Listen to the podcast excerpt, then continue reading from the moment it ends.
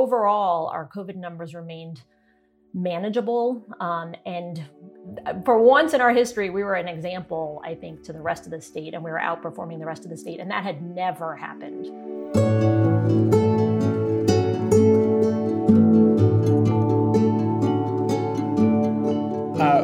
Latest edition of the Good and Grounded podcast. Our goal here is to keep the community minded and Coloradans engaged with the biggest issues that our local communities are facing and what might be some easy ways for you to get involved, help out, and make a difference in your own local community. I'm Jim Licko with the digital marketing agency Center Table, and as always, I'm joined by my co host and Ground Floor Media colleague, Laura Love. So we passed 30 episodes recently. And while we've covered a lot of ground in the first 30 episodes, ranging from food insecurity to child welfare, CSR to DEI and more, we haven't ventured too far outside of our Colorado Front Range bubble. So we're more than thrilled to have today's guest with us, Robin Brown, who has been a fixture on the Western Slope and Grand Junction communities for more than a decade now. Robin has spent the past four years or so leading the Grand Junction Economic Partnership, although she just recently started her new position as Vice President of Development and CEO of the Colorado Mesa University Foundation, which is really exciting. She has worked for several community organizations like the Downtown Grand Junction Business Improvement District and the Avalon Theater Foundation. And the one fun fact that most of us probably don't know about Robin, I certainly did not, is that she spent nearly eight years as a helicopter pilot and strategic planner for the U.S. Army. Welcome to the show, Robin. Thanks for having me. Absolutely. Nice to see you, Robin. Um, we're excited to have you here today, and we're equally excited to talk about the western slope of Colorado. Um, you know what the last year and a half has has looked like out on the west side of the state, and and what unique challenges and opportunities are on the horizon uh, for the communities out there. Um, but let me start at the macro level for our listeners. From a from a community standpoint, what are some of the biggest differences between the Grand Junction area and the rest of Colorado, and and how did those differences maybe have an impact, uh, a unique impact on what the pandemic was like for your community out west? So the biggest difference, and I think the fact that I'm your first show outside of probably what I would assume is the I-25 corridor, is exactly what the difference is it, it's scale. So rural Colorado is everything that's not on the I-25 corridor.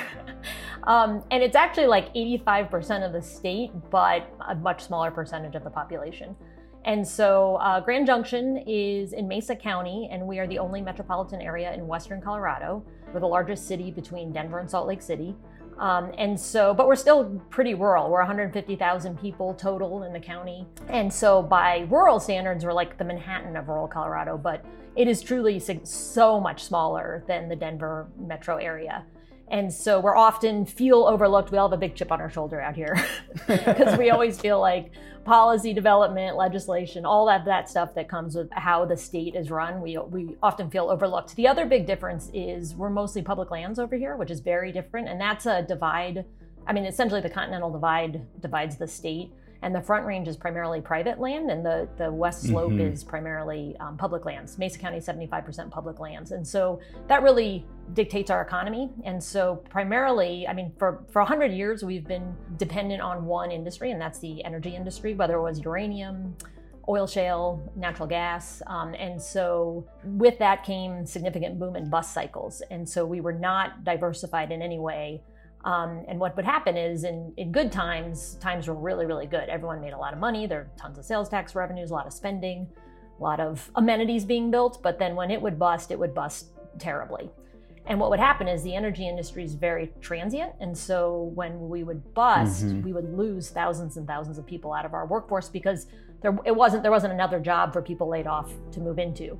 Um, and so that has not necessarily served us well. We are sitting on the second largest natural gas reserve in the country, and so energy will always be here. We just have worked really hard over the last 10 years to not make it the only piece of the pie.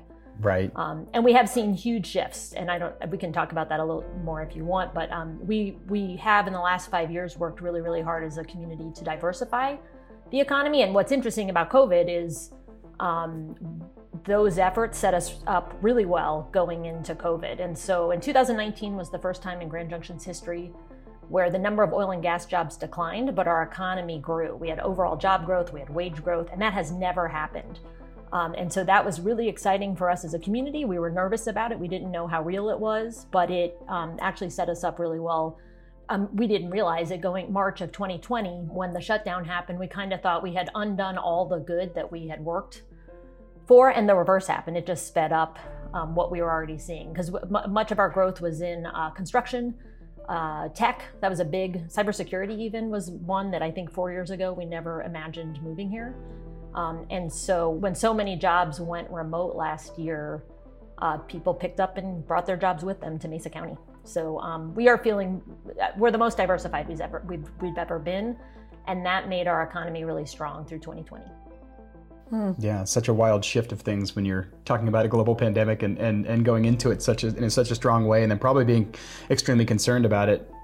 And now here we are. So yeah, yeah. Well, and our experience was so different. We I kept having to remind myself what a bubble we were in. For example, we never shut down our schools. Uh, we CMU, Colorado Mesa University, stayed in person, and that was that was pretty critical for a lot of reasons. One, over half of our kids are first generation college kids, and so we knew that if we sent them home, a large percentage of them would not come back. Mm-hmm. The other thing we did was we created this five star program which kept our businesses open. So if you met all these parameters, we never got below 50% capacity. So we did not close down restaurants or businesses um, or gyms. I mean, we did for a short time, but maybe six weeks, but we got them open very quickly. So with kids being in school, people were able to go to their jobs. Um, people did not have to stay home to take care of their kids the way they did in a lot of other places. And so, again, all of that kind of kept the economy churning and we had very few business closures. Um, we had very few. Um, I, I, mean, our unemployment went up, but it, it, it, wasn't like the unemployment of the of past years. It, it was very different, and so um, sales tax revenues continued to climb throughout the year. We actually had a we ended on a really positive note. 2020 and 2021 has been strong for i mean we're outperforming all our 2019 numbers at this point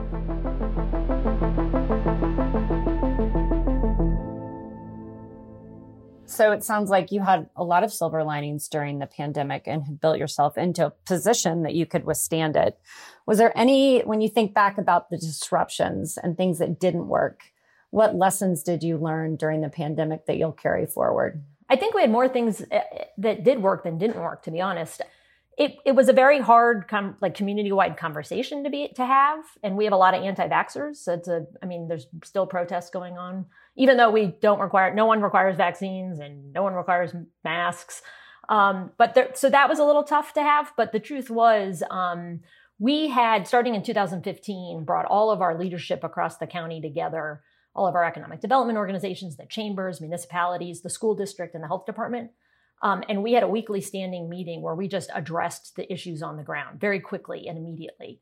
I guess just it could have gone the other way. I mean, we did not have huge COVID spikes. I mean, at one point we did we were getting close to capacity in our hospitals, but then it dipped back down again and it was following a national wave. But overall, our COVID numbers remained manageable. Um, so I would it, to think back on what didn't go well. I think we for once in like the for once in our history we were an example i think to the rest of the state and we were outperforming the rest of the state and that had never happened so that congratulations that's huge so I, I have to just ask the question that's on a lot of our minds here and certainly in denver and throughout other parts of the state but with this influx of people moving to your community how are you managing attainable housing and labor shortage how is that panning out for you so I think the other thing that's happened here is we have had the example, like we've watched what's happened in Denver and the mountain communities, um, and we've watched entire communities where your entire labor force has to be subsidized to exist there.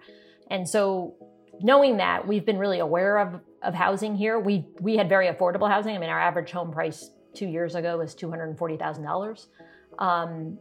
Probably two years before that, it was one hundred eighty thousand. Today it's 360. And so we saw it coming um, and we recognized that inventory was getting shorter and shorter. No one was building. And so uh, last May, the city did a housing needs assessment to really look at our policies um, and look at incentivizing market rate, which is what we're really concerned about market rate housing. Um, what we don't want and what we never want to get to as a community is we don't want to be a place where our average wage earners, which are most likely teachers and firemen, have to be subsidized to live here because they won't put roots down and stay. And so um, we've been very conscientious about that. And I think we see it as a problem that's solvable. One, we have plenty of space. So it's not like we're landlocked the way some of the mountain communities are. So we have room to grow. We've also passed road infrastructure ahead, and most communities don't pass taxes for roads. Um, but again, I think we've looked and watched other communities that have fallen behind, and then and you can't ever catch up. and so we just we've put um, I think this past year we passed 70 million in road infrastructure taxes and it's going on all over the place. Our number one priority as a community is another exit off of I-70, 29 road exit. Huge projects like $60 million. We hope to see COVID infrastructure funds pay for that. But again, that'll help move people around. So I think we've just managed to especially see what's happened in other communities and absorb that and, and try to get ahead of those things. So for example, this time last year, there were probably only 60 permitted homes to be built in the next year, which was not good. And that's what really got kind of kicked the city in the butt on um, trying to come up with policies to incentivize building. Uh, this today, that number is 600. It's still actually not enough. We need about 2,000, but it's it's working and we're starting to see an increase. So I think the housing will catch up with the market here in the next 24 months. Um, so again, it's a problem that's solvable it, it's such a funny chicken and egg situation too, and it, and it sounds like you know you have the luxury of being able to get ahead of it, right? You're not in that situation like a lot of the mountain, central mountain communities are, a lot of the resort communities are, and things like that. Um, Jim, it's also about perspective because we think we're having a housing crisis, but when people move here from other places, they laugh that they think we have. I mean, they they don't think right. we have a housing crisis at all. But it's right. about perspective and it's about what it costs you to buy the same house in Denver that you can get double the house for half the price in Grand Junction. So it is, um, you know, housing is tight right now. It's not a crisis. Yeah. Well, and, and what I'm about to say, I can collectively hear everybody from Mesa County down to, to you know, the, the Four Corners region saying, shut up, Jim, don't say that. But like you have such an incredible outdoor community and an outdoor world. I mean, it, the, the Colorado Monument is right there. You've got the Colorado River right there. It's some of the best mountain biking you'll literally find anywhere in the world.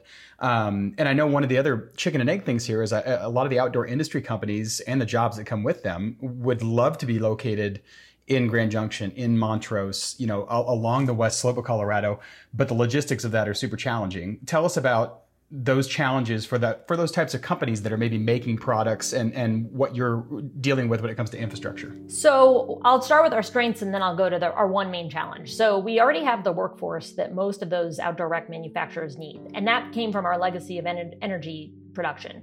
So we had a very robust um, manufacturing workforce that was supporting energy. When energy busted, a lot of those secondary companies that welders, machine fabrication, all of that, uh, metal fabrication, pivoted and started working for the outdoor rec industry, outdoor rec manufacturers. And we, we have a lot of outdoor rec manufacturing here. So DT Swiss, the US headquarters of DT Swiss is here. Leitner Poma is the largest uh, manufacturer of people movers, ski lifts in the world. They're here um, MRP, Mountain Racing Products, Loki. I mean, I could go on and on with a number of outdoor rec manufacturers. And we have a really healthy workforce for that industry. So, and we've worked really hard to recruit those com- some of those companies, and we've seen a lot of growth there. It's also just a great place for R and D because it's so easy to get outside and, and, test your product. We're really close to the mountains. You're always going against traffic. Um, what has been problematic is shipping uh, and freight costs, transportation. So we're on I-70, so which we tout as a trans, like we're right here. It's on I-70. Sure. It's easy to get in and out, but the cost of freight prior to COVID was prohibitive. And when you talk to our manufacturers, they spend a lot more than their counterparts in Denver or Salt Lake City on that last mile. So their product might come by rail to Denver or Salt Lake, and then it gets put on a truck and trucked to Grand Junction. Either way, you have to go over a pass. So it's very expensive. And so that's been persistently a problem. Prior to COVID, we were told by the railroad there's not we will never bring shipping containers to Grand Junction. There's nothing you can do. This is the way it is. COVID had such a disruption on freight. Uh, one, there are huge tariff increases, and two, there is a shortage of shipping containers. I've learned a lot about transportation in the last two years. it's wild the things that we've learned, you know, as far as like uh, supply chain and how things get disrupted. It's crazy. So there's a global shortage on shipping containers, and so it, so the cost of shipping has skyrocketed. So our we now have a number of Western Colorado companies that have moved distribution to Salt Lake City. And so we're losing a ton of business. And so what we've done is we've approached the state and said, let's make Grand Junction this shipping hub. Let's convince the railroads to bring shipping containers to Grand Junction because they won't today. And then we can move all that distribution back into Western Colorado. And it's much easier to get your product if you if you can by rail get it to Grand Junction, then it's easy to truck all over Western Colorado. Uh, so that's our biggest problem is freight, and and we have to be really transparent with companies when they come here um, because we have had companies that moved here that did not understand they could bring they couldn't bring their shipping container. And so we're always touting the low cost of doing business which it is. It's cheaper to do business in grand junction but then sure. with the increase in freight at sometimes you're just like you're giving you're you're paying lower for your your lease rate and everything and your labor and everything else but you're paying just as much in yeah um, triple for the freight right. right we're clearly all in the wrong business. Yeah uh, okay so robin we're going to switch it up we usually do a fun lightning round where we get to go know our guests just a little bit more just rapid fire questions you can always say pass and okay. um, just answer the first thing that comes to mind and I will help you out by get buying you some time on the first question. Okay, first question. What is the most random skill that you possess that no one really knows about? So I have a secret hobby of distilling brandy. Ooh. That sounds like something that could come in very handy, especially during a pandemic or something. It um, well, it was a pandemic a hobby that I picked up, and we have we have all this amazing fruit in the valley. We have plums and pears and peaches, and we have grapes. And I got to thinking about it, and um, and so I bought a tabletop still during the shutdown and started working on it, and um, it's been so fun. And um, so now my new secret life, long term life dream is to open a distillery. That's awesome. How fun is that? Um, okay, I'm going to list a couple of, of different items. Um, tell us what your recommendation would be. Uh, best West Slope recommendation. So first is just mountain bikers. What, what's your what's your recommendation for mountain bikers? That's easy. The Palisade Plunge, brand new, 33 mile downhill. Um, 6,000 vert from the top of the mesa to the town of Palisade. Oh. I will never ride it, but if you're a mountain biker, you should ride it. That's fair. What about uh, cocktail happy hour? Um, definitely Bin 707. They have a great cocktail menu that's always changing and it's really creative. And their their bartenders are amazing. So if you tell them what you like, they'll make something creative. Yeah. How about uh, outside again? What, what's the best place to watch a sunrise? Uh, the monument, easily. Yeah. Yep, the Colorado yeah, National Monument. Down. It's in my backyard, so it's it's um, easy to get to. And then and then my last two rapid fire here are uh, funny West Slope versus Front Range things. What's the biggest West Slope complaint about Front Rangers? Oh, that you guys come over and tell us what to do all the time. of Constantly. Yeah. What is what is the most uh, undeserved generalization about front rangers from the West Slope folks? That everybody's from Boulder. Everybody. that, that is such a. It, it's great. I see that on social media all the time about just throughout the West, basically. Like Boulder, Boulder just gets the heat for like all the problems. Nobody right? likes people from Boulder. I'm sorry, it's the reputation. And when people come over here from the Front Range, people automatically assume they're from Boulder. Yeah. you know the funniest thing about my job in economic development is because you know we are trying to grow our economy and growth is good. And but there's always like a small contingent that hates growth and is terrified of growth. But um, but I will say the thing I got, the comment that I got the most often was, "You're gonna turn us into Boulder," which is laughable. We will never turn into Boulder. It's just not. I mean, in 50 years we won't be Boulder. But I got that all the time. That's hysterical. It is really funny, and you can't get mad. I would just laugh and explain right? why all the reasons we will never be Boulder. right because they broke the mold with Boulder. yes. Let's just stay, we'll just stick with that. So, Robin, we love to leave our audience with just one takeaway, one thing they can do as they're listening to this podcast to support you, to support your community. So, if we think about a way that one way that our listeners might be able to support our neighbors in the western part of the state, what would that be? So, come visit. It, you know, people think it's really far. We, there's a joke that the distance from Denver to Grand Junction is twice as far as Grand Junction to Denver because we come to Denver all the time. In fact, I ran over Saturday for my daughter's soccer game and came back on Sunday. And we do that all, it is not, it's an easy four hour trip. Um, and it's a beautiful four hour trip. But I would say people in Denver sometimes think we're really, really far away. One, we're, we're also very affordable. So come over, stay at the Hotel Maverick. It's a beautiful teaching hotel on Colorado Mesa University. It's affordable. They have a wonderful rooftop um, bar and restaurant And there's just, it's easy to get around. People are super friendly. Spend your money, go uh, take a hike. Um, come visit it and experience it for yourself because I think you'll really like it. We also have, I mean, the wineries are so fun. You wander through a couple wineries, um, wine taste, or ride your bike or hike. Um, there's no shortage of outdoor adventures to be had. Um, and I think you'll just find that you really like it.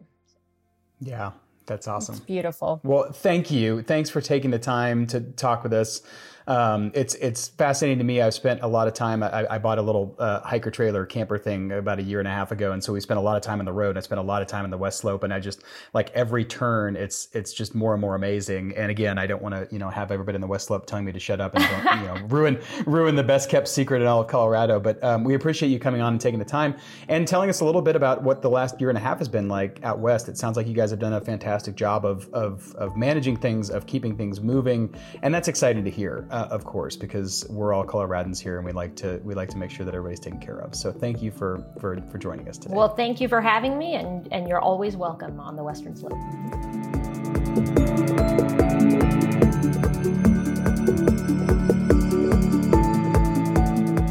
Well, I, I thought that was very cool to hear from different parts of the state. I know it's way overdue for us to be talking outside of sort of the I 25 corridor, the Front Range. Um, but as I think about what Robin had to say about the West Slope and what they've been able to do to overcome challenges during the pandemic and things, my one cool thing is having been one of those people who's gotten out more camping and gotten out more hiking during the pandemic and seen different parts of the state is just stumbling upon that coffee shop or that pizzeria or whatever in those little mountain towns or western slope rural communities that you normally wouldn't go to because your uh, time is tied up with traveling outside of the state or traveling to more of the known destinations in Colorado. And it was really fun for me over the past couple of summers to, um, you know, take the trailer out, go hiking, go camping, um, go into a local shop, see how they function, see what they do, see how they live their lives, and that's that's been fun for me to see parts of Colorado that that uh, I maybe wouldn't have seen otherwise. Absolutely. And I think something else that's been really fun for us is getting to meet all of these amazing leaders in Colorado that are up to some pretty big things. So if you're listening and you know of an incredible leader in our state